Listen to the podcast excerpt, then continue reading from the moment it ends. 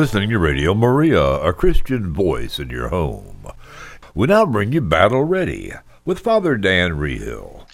Good morning and welcome to Battle Ready. It's so great to be with you. Let's begin with a prayer. In the name of the Father, and of the Son, and of the Holy Spirit. Amen. O Jesus, through the Immaculate Heart of Mary, I offer you my prayers, works, joys, and sufferings of this day for all the intentions of your Sacred Heart. In union with the holy sacrifice of the Mass throughout the world, in reparation for my sins, for the intentions of all my relatives and friends, and in particular for the intentions of our Holy Father. Amen. In the name of the Father, and of the Son, and of the Holy Spirit. Amen. So it is Mondays with Mom, but guess what? My mom is busy. She's got an appointment. So I have another mom here. Welcome, Mary Pat. Thank you, Father. It's great to be here. Good to have you here. You are a mother, you are a grandmother. True. And so blessed. Yes, I have four children and four granddaughters. And I have a husband. He's an important factor of that. Yes. That's always good because that's not always the case. uh, and we have so much for which to be thankful, for sure. We do, and you always are thankful. You're one of these very happy, joyful people. Um, what now? I know you you're involved in many ministries, but one one in particular you wanted to speak about today was about um, the parent praying for the children. Is that so, correct? So true. Um, the Lord placed on my heart years ago, probably 30 years ago, um, this desire to get to young people before they made decisions to be sexually active, to pray for their purity and to um, let them, you know, realize how much God loves them. And um, in part of the path that the Lord's left, uh, led me on, I have the blessing of going into schools and into youth groups and communities to talk with young people about chastity. Um, and from the very beginning, I felt very passionate about the um, parents being a big part of that. And so I spend two hours with parents before I talk to young people because parents are the primary educators of their children. And um, and I was c- cut out of that um, in some of the schools where my children were as we moved around. And so, um, anyhow, it um, is so important for us as parents to pray for our children and to model what it is we want them to know. And that's the love of God. And if we're married, uh, the most important thing that we can do for our children is to love one another as married couples. That's their, you know, that's a big foundation of their security and the first really model of what marriage is. Yeah.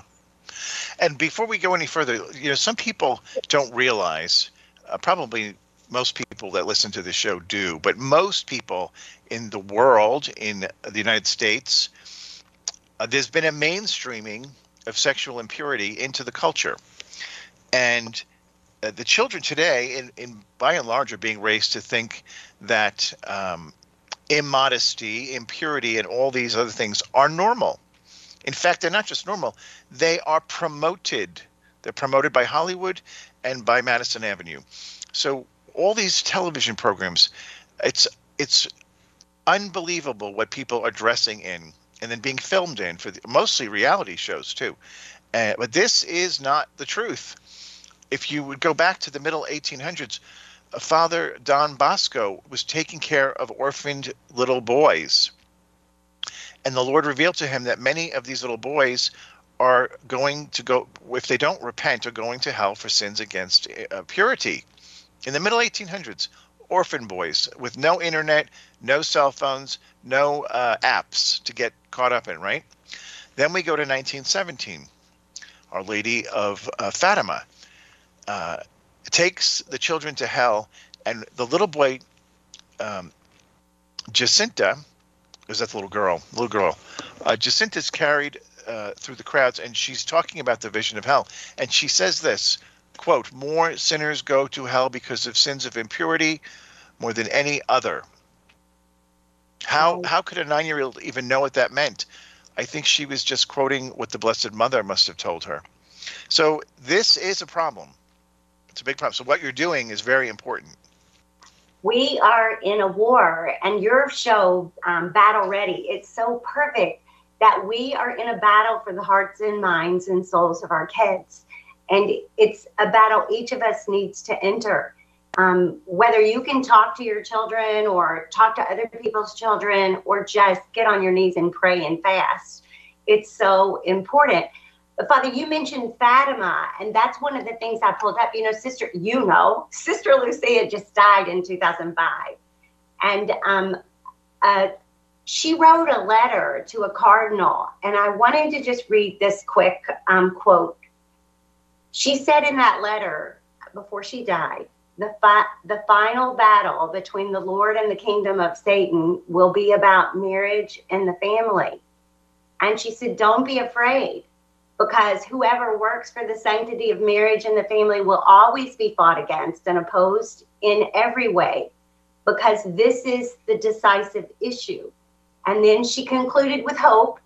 Nevertheless, Our Lady has already crushed his head. So, this is words from a visionary approved by the church um, that says that Our Lady said the final battle will be against marriage and the family. And look at what's going on in our culture. It's incredible. And you mentioned that, but Father, I just happened last week, I pulled up notes from a, a retreat you did for several women in our area on the anti married. And you went through history about how our laws have changed with contraception. And and you see in the last hundred years, it's been such a slippery slope.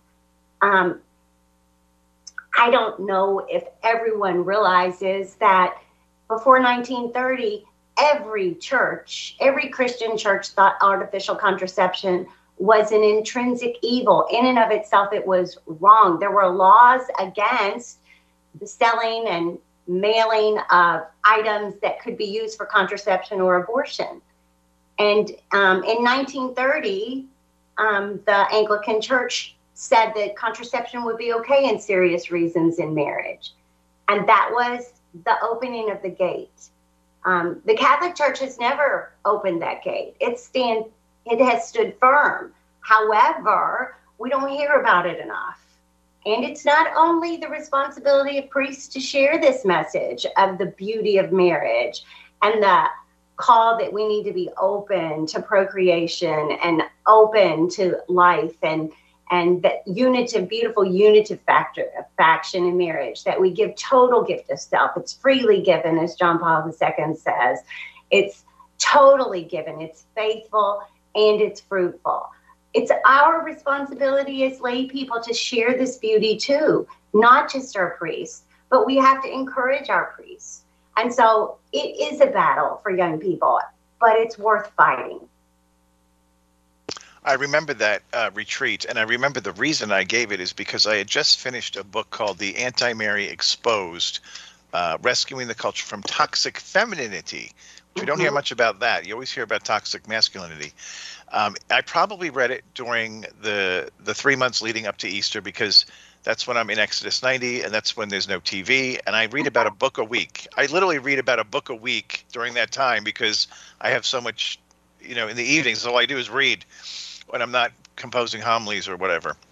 Uh, and the one thing I remember so clearly from that book, there was many poignant lessons, but one was you know Cosmo magazine in its heyday was a huge publication, one that all the young women were buying. It was like uh, a reference guide on how to be hip and cool in the modern world. And I remember the I guess the editor at the time was uh, Helen Gurley Brown, one of these women that's you know self promoting as a, a leader in women's rights and all this. Anyway, uh, somebody who worked on the staff uh, reported to the woman who wrote the book. The woman who wrote the book is Carrie Gress. That um, you could anybody could be a Cosmo girl, which meant the girl on the cover was the Cosmo girl. So every month there'd be a new girl on the cover, and the Cosmo girl could be anything. She could be a firefighter. She could be a nurse. She could be a doctor. She could be a lawyer. She could be anything but two things. What do you think those two things were? Well, she couldn't be a mother and she couldn't be a virgin, probably. That's right. That's right. She couldn't be a mother or a professed virgin. Those were two things that could never make the cover. So you can see, and I'm sure that was, you know, something they came up with. This was not a direct attack against the Blessed Mother. I don't think these people even were thinking of the Blessed Mother. But those are the two things, the two beautiful things that identify Our Lady so clearly is Virgin Mother. And those are the mm. two things they ref- that were so repulsive to that magazine. They said he could never be on the cover. Fascinating. It is. And you remind me of a video that parents can go to. You can just search online for this Dove video, D O V E. And what it does is it shows the background of how they um, do makeup and literal um, changes of the structure of faces before they take the pictures and put people on the covers of these magazines. And so it's so good for young women and men to see that what you see in magazines is not reality. And yet we are bombarded with those pictures and think that we have to compare ourselves to such perfection. And then we have this I can never um, I can never measure up. I can never be beautiful enough. And, you know, that beauty that's displayed in those magazines that are trash, and really, if we have those magazines in our homes, we need to burn them um, because it's not only the pictures that are deceiving, it's the messages that come in those magazines that we are inviting into our home and we don't even realize. Much like cable TV, and cell phones that we have with data plans on them that we give freely to our children. And so I'm not beating up on parents. I'm just asking them to step back and look and to see and to ask the Lord to show them how they can be the protectors and the providers for their kids that they're meant to be and not give in to all the pressures of the culture. The other thing that's important is um, children have to be exposed, I would say, even in the womb, to a house that is focused and centered on Jesus and prayer. If you do this, this will be normal. You will be normalizing your child into what is the truth that the center of our lives is supposed to be about God and then about family and then the world comes in and all the vocations to go and out and work and do things in the world. But the reason the, the world is last is because we we first get filled up by god and then we take him out to the world to expose the world to jesus christ. That's how it's supposed to work. So if your kids are first going out to the world and then around 10 or 15 you're trying to expose them to jesus it's not going to work. It's too late. You've lost them at least temporarily, until by act of God and His grace they can be brought back in. But it has to happen from the womb forward. So that baby, even as it's an infant, should be in its little, whatever those little things they put them in on the floor, those little bouncy chairs. What do you call those? Yes, bouncy chairs. Okay. And as the little baby sitting there who has no idea what you're doing, but you're praying a rosary as a family. And right. eventually that child will start understanding words and they'll understand one of the first words they'll they'll learn are the rosary. And that child will grow up having the culture of the of the faith from the very beginning in their heart. And that is how you form a child. It shouldn't be an afterthought. It shouldn't be uh, the last thing we fit in at the end of the day when the kid's a teenager. By the time they're teenagers, they're so rebellious, they're not going to listen. You have to, it has to be in the beginning. So if you're right. listening and it's already too late, don't despair no. if you haven't done this already. But you know, if if because there's other things you can do to get them back. One is consecrate your kids to the Blessed Mother, even if they're already t- teenagers or older. We can talk about that later. And I would say it's never too late. It's never, no, never. even when their hand is out and they're telling you they don't want to listen. Then I, here's what I say: get them in the car, get your seatbelt on, lock the doors, get on the interstate, go 70. They're yours. You know, they can't get out. You have time. You can sing songs. You can do something. Be together. And the other thing that's so important, Father, as imperfect as all of us are, um, you don't have to be perfect. You're your imperfect efforts of prayer together as a family, God blesses that. Um, all of us have a desire that our husbands are the spiritual leaders of our homes. Sometimes that's not the truth. And we have to, as women, take the lead in that and pray that they'll they'll bypass us. But we can't wait for somebody else to do the job for our kids. Um, and and I would say family dinner is so important. We're so busy with activities and different um, sports and all. That's often oftentimes a um, an afterthought. And one of the things that I I laugh about still family gatherings, extended family gatherings are important, and games are important. Our kids have lost the ability to socialize because they have these devices. And you see it all the time. I see it all the time when you walk through a restaurant or walk through a mall or you walk through a museum. Everybody's on their phone, even when they have people around them. And so we have to be brave enough to be the adult in the room that's willing to put our phone down and then pass a basket and say, Give me your phone uh, for your extended family and your kids at dinner time and actually open the opportunity to share about your day and to actually show that you're acknowledging the presence of God in your children. And that's what John Paul II's theology of the body is, is that our bodies make visible the invisible, which is the presence of God. And just acknowledging one another's presence is a gift to that person who receives that. Uh, you've never been to Medjugorje, have you? Oh yes, I have. Oh, you have. Have you met Patrick and Patrick and Nancy? No, but I know of them. Okay, Patrick Latta was a uh, philandering, very successful millionaire businessman who had, I think, three wives before he met Nancy, maybe two. I don't remember. He, he admitting that he was a terrible husband and even worse father.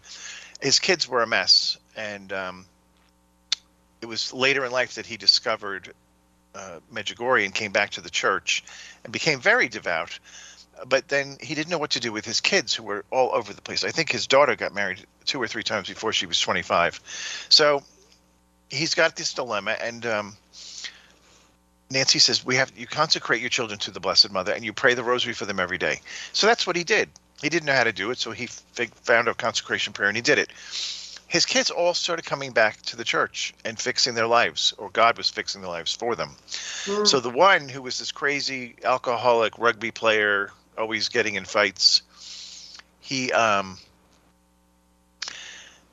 he asked the, his this is his youngest son if he liked to pray a rosary, and his son declined for months before he finally agreed one day.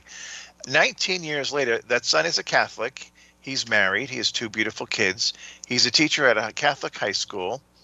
Mm. And uh, one, one year, he even took 52 kids from his school to Medjugorje. Wow. The second son went to Medjugorje once, and Patrick gave him, the father gave him a rosary. He went back to Canada and later called Patrick to tell him he was quitting drinking. Uh, he quit his rugby, which was all the drinking was happening, and he became a fireman. And his father said, How is that possible? And the son said, The rosary you gave me in Medjugorje. The rosary you gave me in Medjugorje. So that kid, he clung to it and eventually started using it, praying with it. Today he's married and has two beautiful kids. So you know, Our Lady said that, you know, if you do this, pray the rosary for your family, I'll show you miracles in your family. And she will. And it's she will. And incredible. And that is the hope that anyone listening to our conversation, I would beg you to hold on to. Don't despair. Your suffering is never wasted. And, um, you know, we can't undo what's already been done, but God can and he can use it for so much good. Look at just the fruits of that man's children. How beautiful is that? How beautiful. Yeah. And it's ha- it's happening all over. It's happening. Yeah. People lives are being transformed, but you know, it's often hidden. Because mm-hmm. you know, certainly a lot of people just don't want to talk about the problems they have in their lives, so they they, they don't share. But but they're out there. But the priest generally always hears everything because that's the first one they go to when they have a problem. So I hear about it more than most. But I'm telling you, there's great things happening in the lives of people who are pers- persevering in their prayer. Right. And and we used to be so thankful for you priests and we as lay people have to pray for you. We dump a lot on you and walk away. We feel great and you're there with it. So, but we need you for the sacraments and we need you for the Eucharist. And, you know, that is um, such an appeal, I think, to us, for us to pray and sacrifice for our priests um, and not be drugged down by the negativity. We need to lift up um, and pray for our, our priests. But Father, listen, I owe my life to Our Lady of Medjugorje. Um, I was one of those uh, cafeteria line leaders. Um, I thought I got to pick and choose and uh, do what I wanted to do as far as the church's teaching. And um, it was when I was in Medjugorje, uh, standing in the vestibule of St. James Church, when I read an article about the birth control pill being uh, an abortifacient. And I, my eyes popped open. I'd only used the birth control pill for about mm, a half a year, nine months, the first year of our marriage, and it made me a wreck. I mean, think about it. You've got artificial hormones going into your body, shutting down a perfectly healthy system. It's the only part of medicine that ever shuts down something that's healthy, right? I mean, why wouldn't you feel terrible? But then, um, but I had that contraceptive mentality. And um, you know, I had just gone to confession, and, but the Lord led me to that that that article, and I went right back into that confessional, and um, and that priest was so beautiful and so, um, you know, he was so tender, and helped to explain a little bit. And he said the Holy Spirit will explain the le- the rest to you, and that's what launched me into that conversion first of all. My husband was thrilled. He wanted more children. And I had two children and I thought I was perfectly content and everything was perfect, right? One boy, one girl. What more could you want? And um, so when I came back from Medjugorje with that trip and told Joel that uh, we couldn't use birth control anymore, he was thrilled. And he's the convert. Now, I was the cradle Catholic. And so the Lord blessed us with six more pregnancies, but I lost four children. But we have two beautiful girls, and they are the the flesh and bones of God's mercy, and um, and they happen to be very beautiful and very faithful. And so the world, when I, I wear this this medal of the Blessed Mother around my neck, as a constant reminder that I owe her everything and so, standing before young people and begging them to live purity, it is a joy. And it is, uh, well, I can just say it's a battle worth fighting. And nothing scares me because I was the leader of the rebellion pack. So, praise God for Our Lady of Medjugorje. yes, praise God for Our Lady in general uh, and whatever title that I, we, we don't have much time but uh, we I once met a woman who was signed up to go to Lourdes and um, then we were having this trip to Medjugorje and she says oh I really want to go. I feel like I, this is the one I have to go on. But um, I'd have to cancel my trip to Lourdes. Do you think Our Lady of Lourdes would be angry? And I said it's the same lady. Right. I don't think she cares whether you land in France or in uh, Bosnia she'll be fine either way uh, anyway, thank you so much, Mary Pat, for coming on and, and opening our eyes to some of um, the wonderful things happening in the world and, and and the ways to combat the things that aren't so great. Well, and may I beg for prayers from your listeners as I talk to young people about purity and chastity and challenge them to make a promise to wait until marriage and be faithful in marriage. The prayers are so important. Absolutely. You heard it there, folks. If you're listening, pray for Mary Pat Payne's ministry with the youth. We have a big week coming up. Um, tomorrow, I, am going to be taping an interview with um, Kathie Lee Gifford that will be airing later next week. Uh, Wednesday, Father Richard Heilman, who is one of the founders of uh, the United States Grace Force. Uh, also has a blog called Roman Catholic Man. He has a spiritual warfare program coming up, and we're going to talk about that on Wednesday. On Thursday, I don't know if you've been following the gym owner from Bellmawr, New Jersey, Ian Smith, who had his gym continually shut down during the pandemic, and he valiantly kept keeping it open for his patrons in the name of freedom. He will be on to discuss his latest bid. He is running for office to uh, help bring our country back to the freedoms it was founded on. So tune in all week. It's going to be a great week. God bless you all. Thank you, Mary Pat.